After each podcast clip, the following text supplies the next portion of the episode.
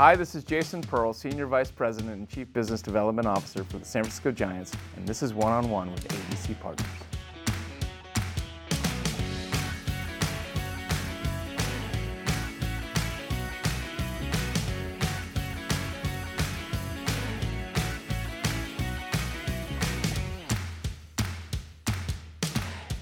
Hi, this is Dave Almy of ADC Partners, and thanks so much for listening to this podcast.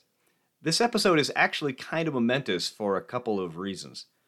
First, it features an in depth conversation with longtime friend and colleague Jason Pearl, the Chief Business Development Officer of the San Francisco Giants. Jason's been involved with developing partnerships for the team for 30 years. 30 years! Suffice it to say, he's forgotten more about creating successful partnerships than most people will learn in their lifetimes. We discuss the evolution of corporate partnerships, why they are more important now than ever, the importance of curiosity in his job, and so, so much more. This episode is also momentous because it's the first one I've done live since the beginning of the pandemic. Can't even begin to tell you how nice it was to head into San Francisco on a gorgeous summer day, walk through the doors of one of baseball's most beautiful ballparks, and talk to my friend Jason. Hope you enjoyed listening as much as I enjoyed recording. We've known each other a long time. I mean, we go back to your days when you were at Candlestick Park. And I mean, one of the best offices probably in the history of sports is in Candlestick Park. I know you have fond memories of that.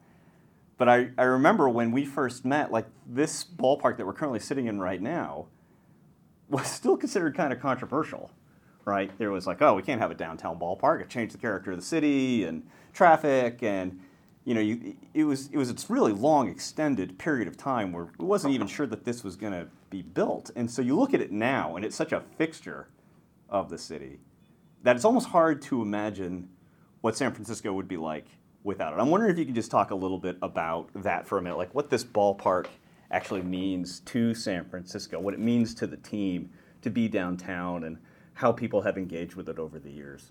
no, like? I mean it's a, a, a, great point and hard for me to not have a, a, a, pretty biased perspective on what it means to the city of San Francisco it's and everything. what it took to get it done. Yeah. And I appreciate you, you know, looking back at when we first met and started talking about this, and it was controversial and also sort of a pipe dream in terms of how it was going to get financed and built. So the, because there were what like ten iterations of a downtown ballpark about where it was five ballot measures that were shot down. So, I mean, if you want to go all the way back, that's what led. Well, to we're here. Team. We might as well. We'll just, just dive back into the, the, the depths of the well. So the, the, the story is, I mean, the the owner, the previous owner of the Giants, Bob Lurie, tried five times to get a ballpark built. Yeah. Four times in San Francisco and one time in San Jose. And oh, um, the most recent one was right before the earthquake. Yep. The ballot measure was November. The earthquake happened in October. Of course, an earthquake happens and the huge damage that was done to the city and the infrastructure. No one has the appetite to spend public money to build a ballpark. So that got shut down, and barely got shut down. Um, well, even at that point in time. Even at that point, it barely, mm-hmm. barely failed. So you're clear there's appetite there's appetite yeah. to keep the, the because it yeah. really was the classic keep the team in San Francisco, and what the Giants mean to San Francisco. And you think, God, if the Giants had left, yeah, like that's that's the real story, Dave. Not not necessarily what would happen if we were still playing in San Francisco and not here in a downtown ballpark, but what if the Giants left and they they were ready? They were almost Tampa Bay, right? Well, that, it sort of gets into how I got involved. So okay. that was 1992 Ooh. when Bob Lurie sold the team to a group out of Tampa. Right. And when Larry Baer and Peter Magowan got together and said, we can't let this happen. And so they got a group of civic minded business leaders in San Francisco and sort of the who's who of San Francisco um, icons, you know, from Charles yeah, I Schwab. When, I remember when they called me. Um, you were on the B list. I'm not sure I was even on the B list. no, no, you were not on the B list. I was trying to be kind. But Thank you, appreciate that. Yeah, so, um, anyway, they they uh, they got a group together to raise enough money and appeal to Major League Baseball to overturn the sale mm. with a commitment to build a facility. So that was the the hinge. Yeah. Yeah, yeah. That was the hinge, figuring out how to do it. Right. Uh, so that was 1993, and I joined the Giants the same time with the new ownership. 1993. So you're coming up on, I don't, I don't, you know, I'm not a math guy.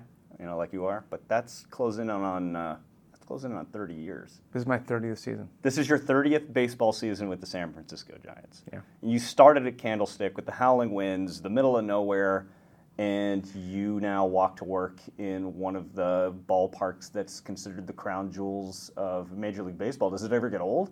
You ever walk around this kind of forget where you are, or is it still a moment of this is pretty cool? The honest truth is, yeah, it gets old. I mean, Yeah. you know, this is 30 years of doing anything. It, it, it honestly will get there's there's some repetition in whatever you're doing, but I remind myself constantly what a great life, career, opportunity, experience Yeah. every day. All right, And I'm looking at the window right now at our, at our ballpark, and we got a, a day game today, and seeing people come down here and seeing boats starting to show up in McCovey Cove, and Well, the other thing we're doing is I'm looking out the same window is I'm seeing a lot of construction cranes, hmm. right? And when this ball per- ballpark, ballpark, ballpark first landed, there was nothing down there. there's nothing anywhere. There was nothing, and now it's probably one of the most vibrant pieces of the city. Obviously, the Giants are going to take all the credit for that, but it's sort of interesting to see how when everybody talks about urban development Yeah. and whether or not stadiums represent the way that public money should be spent. I mean, you kind of look out the window here and go, well, it's probably not the whole reason, but it had to have played a role. our argument all along we wanted to build this facility and sort of we, we sort of jumped over sort of how this got passed by the city of Yeah. San Francisco. There was no public money that was invested in building this ballpark. This is all privately financed. Right. So forgot about that. it's a bit of a layup for the city of San Francisco, for the community to to support what we were doing here. And that was the big difference. Like all the other ballot measures had most, if not all, of the dollars required coming Yeah. from public subsidies. Um, and your question, I mean, sort of getting back around to our We're covering building- a lot of ground. yeah, we're covering a lot of ground here, but buil- building sports facilities in cities is that worth public money? And I would say there's there's there's never a sort of black and white answer to that. It's filled with all sorts of nuance and sort of where it's going to be built, how it's going to be built, what it's going to mean to the community, and Every market's a little different. Every market's going to be completely different. And here, what this meant in terms of the southern, the southeastern tip of San Francisco, which was empty warehouses and parking lots.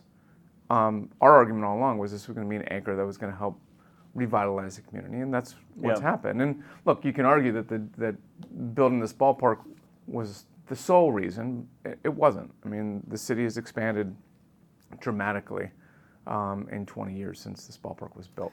And this area was ripe for redevelopment. But having this here was a destination for pretty bringing significant people. anchor Yeah. associated with No it. doubt, no doubt.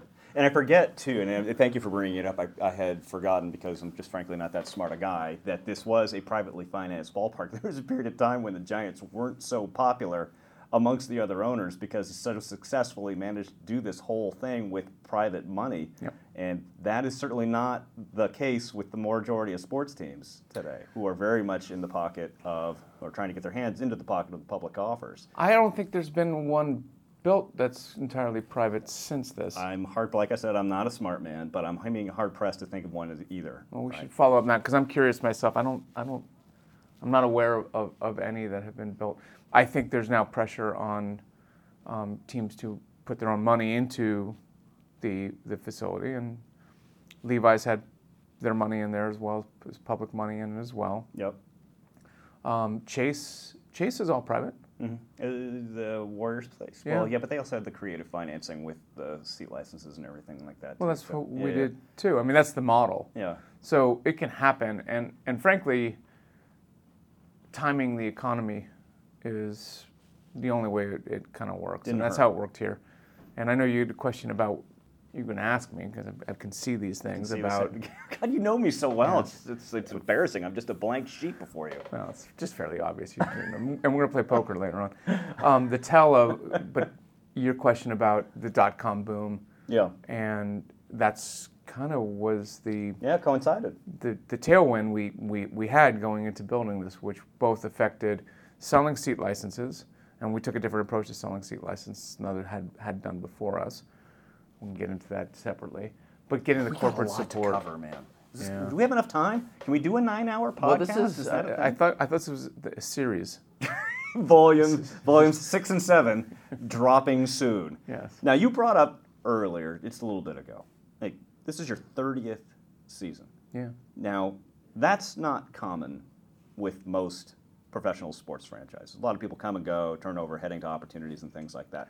But here's the thing about the Giants, right? You're not the exception with this. Like there is a group of people he, that have been here for long periods of time. Mm-hmm. Right? When we, you brought up, you know, Larry Baer, but Brian Sabean, Shana Daum, Russ Stanley, Brian Srabian, Mario Alioto.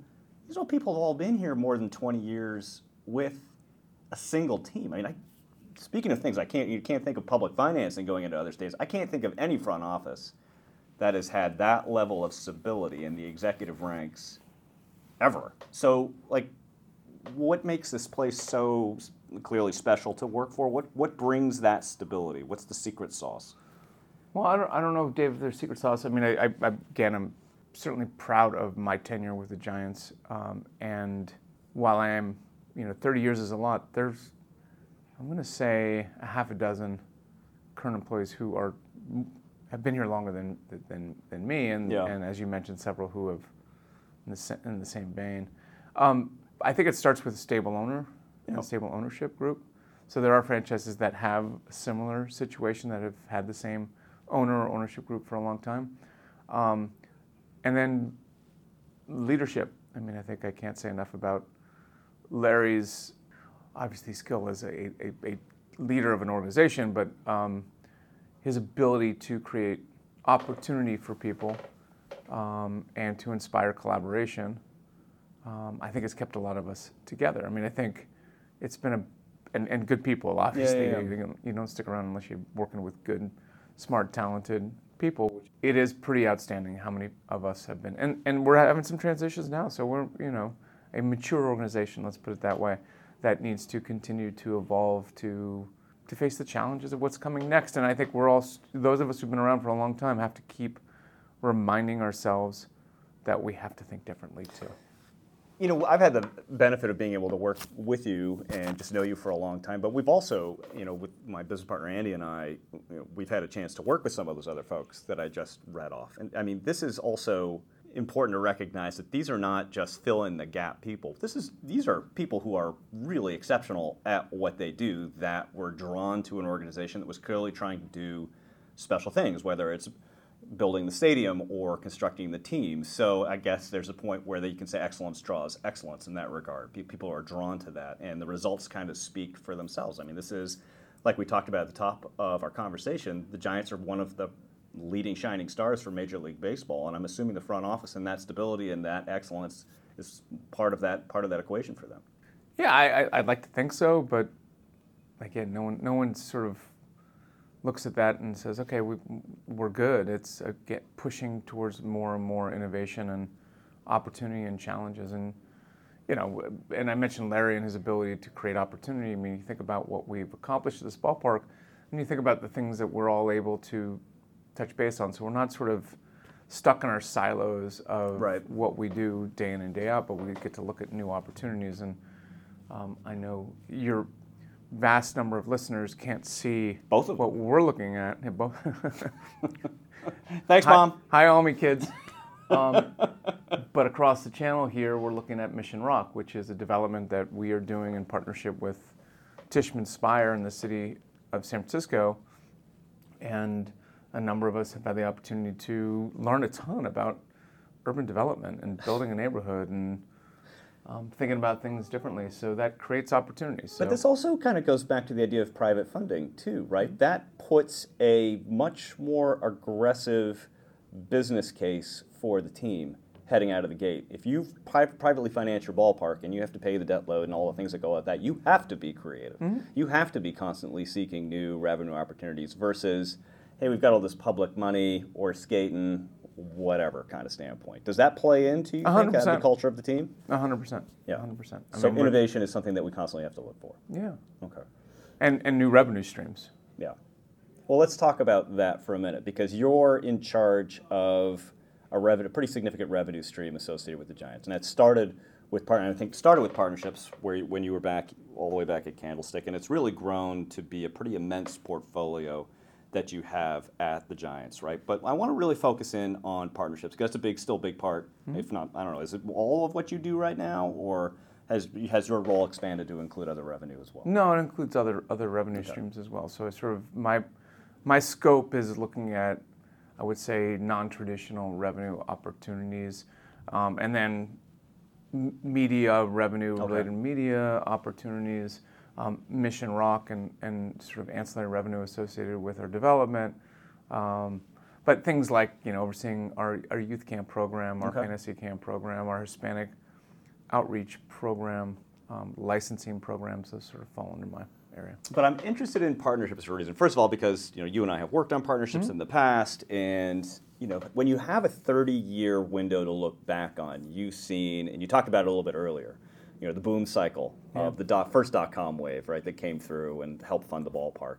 That's followed by a pretty significant bust, right? And then you have new booms coming in with another technology piece associated with that. Can you talk a little bit about, as you've evolved and you've come to understand how you approach this business, what are those approaches and philosophies with business development and creating sound partnerships that have sort of been a common thread throughout that sort of elevated and depressed you know, economic cycles that go along with that? Like, what, what's the, what are those common themes that you think back and it's like, well, these have served me well? Um, as usual, Dave, you ask a question that covers a whole. s- But I expect you to synopsize this because we're running out of time. So give me like a, a haiku of your philosophy. A haiku. God. Look, I, I, it starts and ends with people and relationships, and Yeah. we're in a relationship business. So, you know, I think my philosophy is pretty basic, which is treat people with respect. Um, That's just crazy. yeah, I know. Can you believe that? And and, and you know, like these, it's cliche. Listen to people, understand what their objectives are, hear them out when there are problems, solve the problems, and um, always strive to over deliver.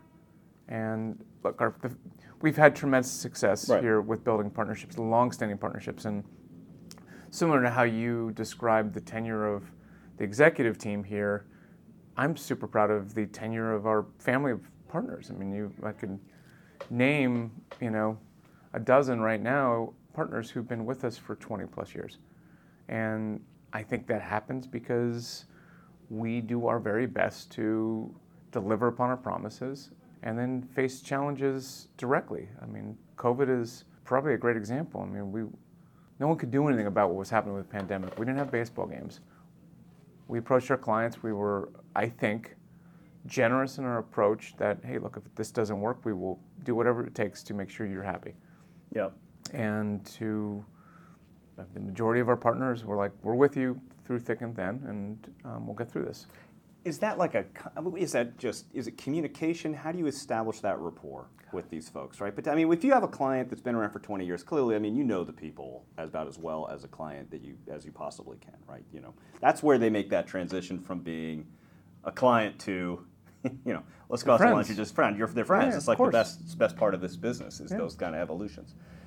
With new clients, so when you're trying to establish that rapport, how do you go about doing that, right? Because businesses come in and out of this market uh, fast. Yeah. How do you? I mean, what's how do, have you found success in that regard? I think you, you hit it in your initial statement, which is communication is key.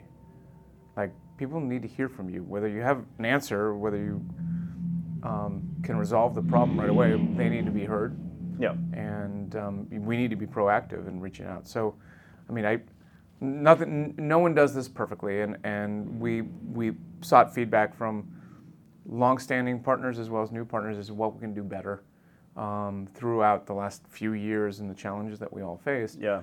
but we were sending out communication regularly. We were picking up the phone and talking to people and trying to really face the, those challenges. And the same token, the Giants weren't that different from other organizations and industries in terms of challenges with staffing and morale. Yeah. I mean, this has been difficult for everybody. So we were trying to do all this with a skeleton crew in many ways. Have have sponsors' expectations changed dramatically when you think back to how this started? Right. Obviously, everything digital has come in. That it's kind of funny to think about, right? There, Yeah. there was, you know, we were dialing up on uh, on AOL when you when you started. I, was there even an AOL? I can't even remember. I think maybe one of the first deals we did, uh, we, I, I want to say you were associated with this because it feels like you should have been, but CompuServe. That feels like something you would have done. there are a bunch of people. Yeah. Well, both my kids who are listening to this right now are scratching their head and saying, "What the expletive is a CompuServe?"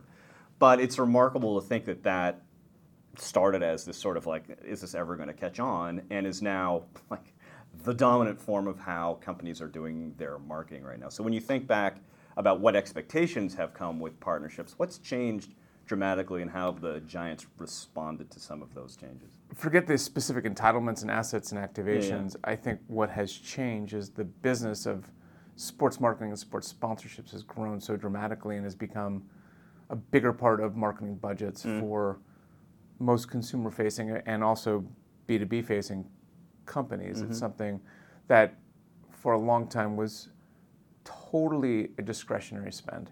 Yeah, we need some tickets. Yeah, suite's great. Yeah. And we like to see our sign. That's really cool. Right. Owner loves the Giants. So Yeah. yeah. Watch the Giants. And and there were consumer brands. I mean, you think about Coca-Cola and Yeah. Budweiser and you know Chevrons and Yeah. AT and T's back in the day. Like, yes, branding, branding, branding. Um, the difference now is because there's so much invested in the relationship that data and measurable tools are hugely important in what we do. So back in the day, it was like, okay, thanks for your sponsorship. We'll take it out to lunch, shake your hand at the end Here's of a the picture year. of your sign for the exactly. to now, we are sending out reports on a regular basis Okay. about um, ratings information, Nielsen information. You know, covering the value of signage. We're doing recaps of events to make sure that those who are investing in this partnership have the data to share with their teams. So give them the tools to be able to do the reporting that they do. Have to, Yeah, yeah, yeah. have to. Right, because they want to make sure that they're because of the dollars involved. So Yeah. it, it, it kind of brings up an interesting question too, and I'm interested in your perspective on this. Your point is there's so many more dollars being invested. This is a bigger slice of marketing pies than it has been in the past. Do you have a sense of why that is? Why are why is partnerships and sponsorships becoming more important to to companies as they look to to build bridges to consumers or, or other businesses? Well, I, I, mean, I have an opinion on this, but the amount of opportunities, the number of opportunities to um, to advertise and market has become so vast, especially with the creation of so many digital assets. How do you stand out? Yeah. How do you attach yourself to something that has meaning to your customers? And so I think sports sponsorships and live entertainment still, not only still, but are unique in, in their ability to deliver that value, measurable value, and stand out differently than other marketing and mass media, Yeah. Okay. if that makes sense. It makes total sense, right? As mass media, it seems like attention is falling. Like like linear TV, which you know we used to just call TV, yeah. um, had its moment in the sun, and people's attention is so scattered all over so many different forms of media that they can consume on a day in day out basis that Yeah. there's value in partnering with something that makes people go, oh, it's the Giants. You know, they look over there because they're naturally inclined to do so. It's something they're passionate about, and I think you know we talk about passion and the importance associated with partnerships and with the role that it plays there. But it's ever more vital now too because it really does kind of grab someone by the chin and, and make them look over there, and that's really what this is all about: is capturing attention. So I, I appreciate what you're saying about um, the importance that this plays and the, in the greater slice that it plays inside a marketing department and, and the interest. in. Yeah, and a couple of things I would just touch upon. One is um, people's ability to consume content in so many different ways. The last bastion for must-watch live is sports. Yep. Um, so that becoming more and more important when it comes to just straight branding opportunities. Sports business podcasts really high on that as well. It's coming. Yeah. Build- The build- wave is building. You can feel it build gather. that audience. Yes. is this being sponsored by anybody? I gotta make sure that Uh, the San have- Francisco Giants. Thank you, by the way, to the San Francisco Giants for underwriting this entire cost of this podcast. Our pleasure.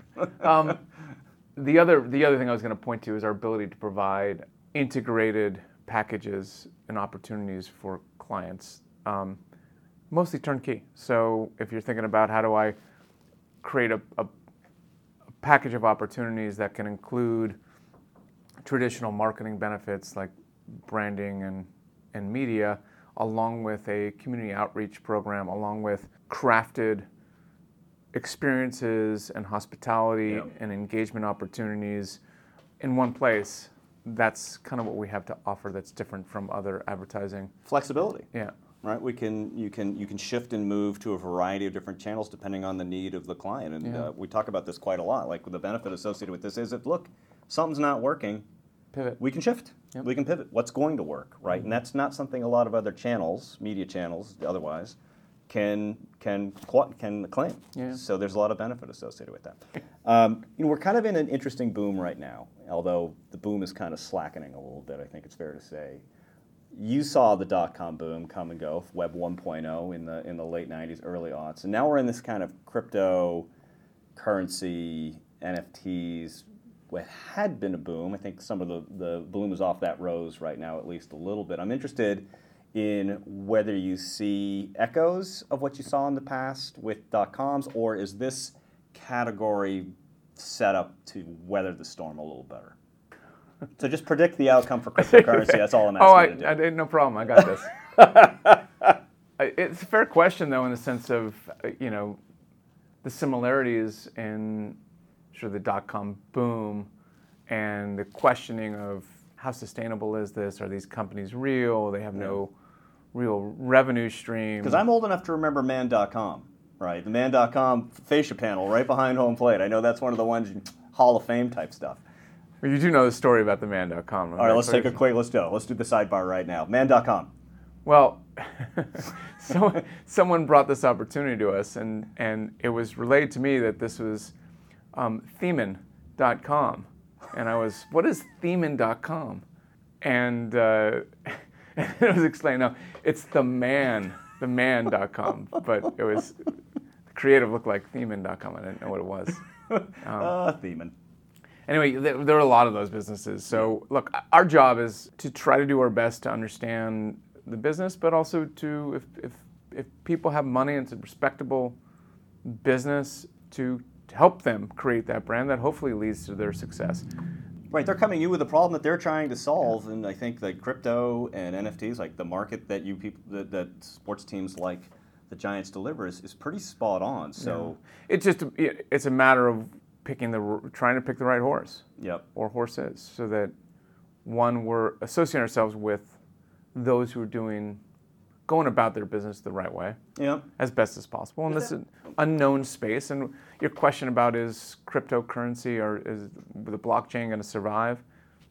I don't know but i wouldn't bet against it given all the people who are investing a gazillion dollars in, there in is the certainly enough financial backing behind this and Yeah. interest in seeing it through. And you know i suspect that maybe there's going to be ebbs and flows just like there is for the other businesses You can talk. I mean, look, you can talk about lots of different businesses, and you can talk about um, ride-sharing businesses, Uber and Lyft, and where they are these days versus where we're going with autonomous vehicles. You can talk about, you know, companies that are ahead of their time. I mean, but this is also one of the unique qualities of working for the giants too i mean you're in san francisco a lot of these technologies live mature and die in san francisco is it an interesting part of your job? I mean, people coming to you and amazing. explaining what the hell they're trying to do, and you get to kind of sit there and go, "This is either a super cool or what the you know what the heck is theming?"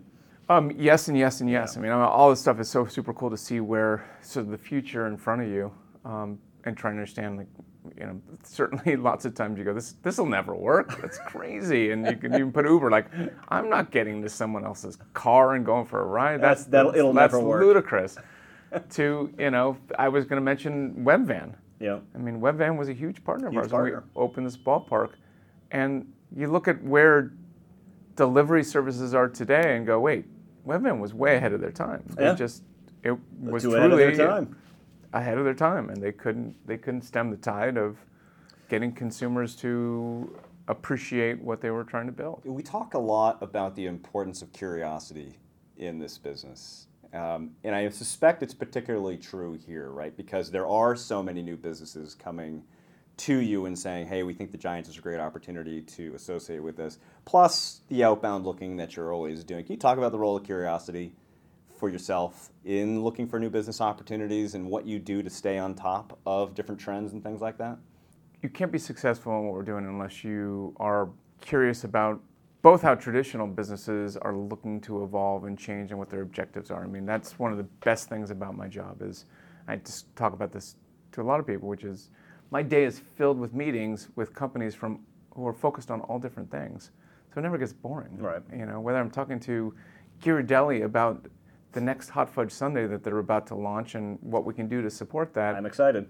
you should be because it's going to be right up your alley. Okay. Um, to you know Oracle and what they're trying to do to address significant technology challenges and all over the map from you know everywhere in between. So it's that's hard. You kind of have to be a little bit proficient in all these different industries, but ultimately they're kind of sort of drill down. shallow and wide. Yeah, shallow I- and wide. I mean, that's what what I appreciate. But I mean, it, in the end, while they come from such different sectors, right, and they're doing such different things, ultimately their objectives all kind of start to blend together, right? There's not there's not a huge amount of difference between Gar- Ghirardelli, Ghirardelli, Ghirardelli Square trying to launch a new sundae and make sure that people are aware of that, and Oracle trying to make sure that people are aware of database concerns or where their technology is going. Yes and no. I mean, it, it sort of there is sort of an approach to consumer focused branding versus business to business focused branding. Yeah. And what we have here in San Francisco, which we talk about a lot, is the idea that our consumers, our fans,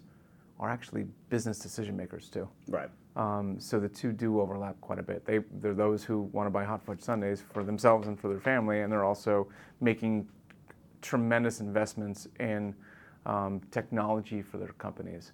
So there's there's really good overlap there. But you mentioned curiosity, and one thing that um, we are doing more and more of that falls into my area is a focus on startup companies. Because what we've been able to create here is also an opportunity for startups who see who come to us trying to solve a challenge that is real or imagined. Um, Al- Clear is a good example. You know, we did a partnership with Clear six or seven years ago um, when they were only doing um, biometric security screenings at airports. Right. And their vision was, hey, this is something that works. You know, as we think about security threats at large venues, how can we provide services to help make an event more secure and also frictionless for um, fans to Improve to- fan experience. Yeah, to to enter, and um, we help them create that, even though that wasn't on the sort of radar for other venues. Uh, and now, now it is. I mean, now this is Oh yeah, no, you start to see it everywhere. So I didn't realize the Giants were one of the first places they deployed we were the that. first Yeah. To do that with Clear. But my point being is that they helped us solve a, a real challenge. And there's lots of startups that say, "Oh, good, I see that you have a challenge with ticketing or concessions or something oh, else." God. And what I love is being able to think about that and say, "Okay, well, that that does make some sense. How can we help you?" And these are companies that don't have big marketing budgets, but there's got to be something in it for us too. So we get the opportunity to earn sweat equity in a community of startups that makes sense for us. So this isn't sort of us saying, okay, well, we there's a, a startup that is solving a problem that has no relevance to what we do here. Our value that we add is being help them beta, beta test prove their their point with our organization or through our venue. Um, Which takes it so far beyond just simple marketing and Of course. Like it's partnership in the truest sense of the word. We're going to help you actualize the business model that you're trying to put on and see if uh this place that we call home Yeah. at the ballpark is a place where you can do that. Clear and I bring that up only in your sense of curiosity because to me that is what's really cool. Right, because if you stick focus just on well, you know, these are the signs that we have and the seats that are available, you're never going to get to that point with that particular piece of business. Prob- problem solving. I mean, and, and that's one of the things. That, again, I wouldn't be doing this for 30 years if I didn't really enjoy listening to people um, as they talk about their product or service and thinking about how we can help them solve problems. Um, let's shift a little bit because there's um, there's a specific thing I know that's on your desk right now, and I'm interested to see how this is going to come together. Which is, uh, for the first time, Major League Baseball is going to allow teams to sell the patch on the uniform, that four x four patch, and the Padres I think were the first ones to do it with with Motorola. Um, you hired WME Yeah. to come and, and help you land a sleeve partner. And I'm wondering if you can go into the process to about like, okay, you, know, you have an accomplished team here. Let's bring in a third party. Um, what's what was the decision making process? I had to go outside to help procure that partner, and why you didn't call me to help you do it. Back to you being on the B list. I was just about to get there, dude. Uh, a great question, and, and we're super excited about what you know baseball is doing to help provide teams opportunities to grow the revenue pie. And I know baseball isn't usually in the sort of leading the pack, sort of coming up second or third, and you know, but the time is right. I mean, I think corporate branding on jerseys and Mm-hmm. uniforms and kits is something that is acceptable um, globally, and so Yeah. I'm glad we have this opportunity. Um, to get to your question about WME um, and an agency in general, our rea- first reaction is no, we, we're going to do this ourselves. Thanks. We got a lot of inquiries from Mm-hmm. agencies saying, hey, we want to help you both in terms of measuring the value of what a patch can, can do and then helping you get out there and sell it. Right. Ultimately, what, what, what it came down to is yes, we have an outstanding team of people here, um, and I take a lot of pride in being able to do these things internally. Um, is the recognition that look, there's a really good chance that our partner for the jersey patch is going to be someone we know, um, either an existing partner or someone here in the Bay Area. When I say someone, a company here in the Bay Area that's got deep roots, Yep. and we can talk to them and make it happen. But there's just as much chance as you look at the landscape of how patches have come together in the NBA and elsewhere that it's going to be a company that we've never heard of, um, that you've never heard of. Right. I mean, who's the we- Lakers partner right now? It's South Korean company. Yeah. Yeah. So we felt like we needed to get some help in sort of looking at it from whether it's an international company or it's a, uh, a- a domestic company that is making headways in a new space and, and looking for this kind of um, Yeah. brand exposure that our best bet was to have more people out there um, identifying that opportunity. I mean, if you're going to partner with someone, WME is probably as about as good as a partner, right? Scale and scope, reach. You know, they've got it's an international company that can probably reach into just about any of their corporate offices and find two or three possibilities for the Giants to find that and, land that partner. Because this is a pretty significant piece of revenue that's going to come from this jersey. Do you have expectations on what that's going to bring? Uh, 100%. Yeah. Okay. So there's you want you want to reveal that now or do No. you, no, not even a little bit. It's, it's going to be a pretty penny. Just whisper it to me. so how often? What's that I'm- working? I just think that ADC partners on our jersey would be an excellent fit. it is a fantastic idea. We'll work and on that. I'm going to take that back to the office and workshop it for 30 seconds.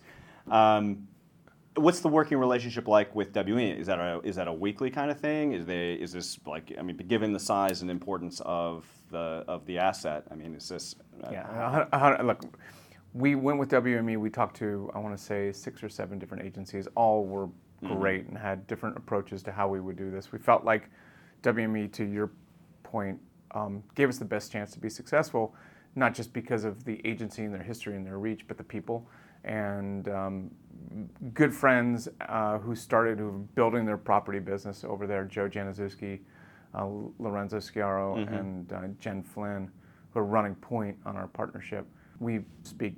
We have a weekly meeting, but we talk a lot more than that. Right. Um, Yeah. Because this goes back to your point earlier, because it's so visible. I mean, you're essentially talking about a brand being directly associated with your brand in, in probably the most conspicuous way possible. That it's important about the company you keep, right? You really have to do some vetting. Have you put any guidelines about like where you hope or expectations for categories that you're going to be looking at, or is it really no, I think we're the wide universe open. is open? Uh, the universe is open. I mean, you're right. We want to have the right brand fit. Um, you baseball. ADC partners interesting. We're thinking about it. We have to be a premium on that. Um, Major League Baseball has, you know, some guidelines as to what Yeah, we yeah. can and can't do, and categories, and, and, and how that makes sense. But we're looking for a great fit, and we're Yeah. looking for the right the right brand that makes sense for the San Francisco Giants. Major League Baseball, like you said, is not usually the one on the front end of these kinds of things, but we're seeing a lot of effort from the league to you know, create new revenue for teams, but also change the way the game is perceived. Right? You know, take away maybe what had been considered stodgy, or or you know, you got the DHs in both leagues now. You've got runners on second base to begin extra innings. Are you seeing results from some of these experiments? Or are you feeling like a buzz look, associated with it? These things don't happen because someone, you know, decides willy nilly that we, I, we should try this. They, they get tested. They get Yeah. tested in the, in the in our minor league system. They get vetted through various, you know, um, groups that get a chance to sort of provide an opinion on it, and they don't all work. What I respect about what's going on is there's a balancing act in baseball. Baseball is a traditional sport. Yeah. And for every person that is saying baseball has to change its rules and get faster and more relevant and have more offense, just as many people are saying baseball's baseball, don't change anything. Right. And so whatever we end up doing to make changes, you're gonna make half the people excited or interested and half the people angry. I think the, the rule changes are, are great. I don't agree with all of them, but I really appreciate the desire to improve and to facilitate changing a, a traditional game to meet sort of the next generation of fans. And I think the stuff that we're doing now is does that. Jason Pearl of the San Francisco Giants, thanks for very much for joining me today on this podcast. But before I let you go, um, I've got some lightning round questions for you that I'm going to ask, and all I want is quick, first thing that come to your head responses associated with this. Got this it. is this is a this is a gotcha moment. Oh boy. Are you ready? No, but let's go. Good. That's what I like to hear. All right, ready? First one. Best food item at Oracle Park that isn't garlic fries. Crazy crab sandwich. Best place to relax in the city of San Francisco. To relax in the city of San Francisco. Uh, I'm going to say Fort Funston. Okay. This is a lightning round, so this sort of weird like introspection that you're doing after I ask the question should stop immediately. Okay, I'm not it. even editing out that pause. Okay. You originally thought you were going to be a doctor. At the end of a two-week homestand, do you ever wish you were? Never. Never. Never wish you were a doctor. Okay. Best Giants memory that doesn't involve winning a World Series. Sitting here having an interview with Dave Almy. Okay. Okay. You know, introspection and sarcasm are both. You said to speak first thing that came to mind. That's I can't can't have it both ways. okay. Favorite ballpark to visit, other than Oracle. Ah, Wrigley Field. What's the one thing you miss about Candlestick Park? Nothing. Not even one thing? Not even like the exposed asbestos? I, I would say the Curley Grieve's press dining room. Jason Pearl of the San Francisco Giants, thanks very much for joining me. you bet, Dave. Good to see you. Thanks for listening to this ADC Partners podcast. For more information about ADC Partners, please visit our website at adcpartners.com.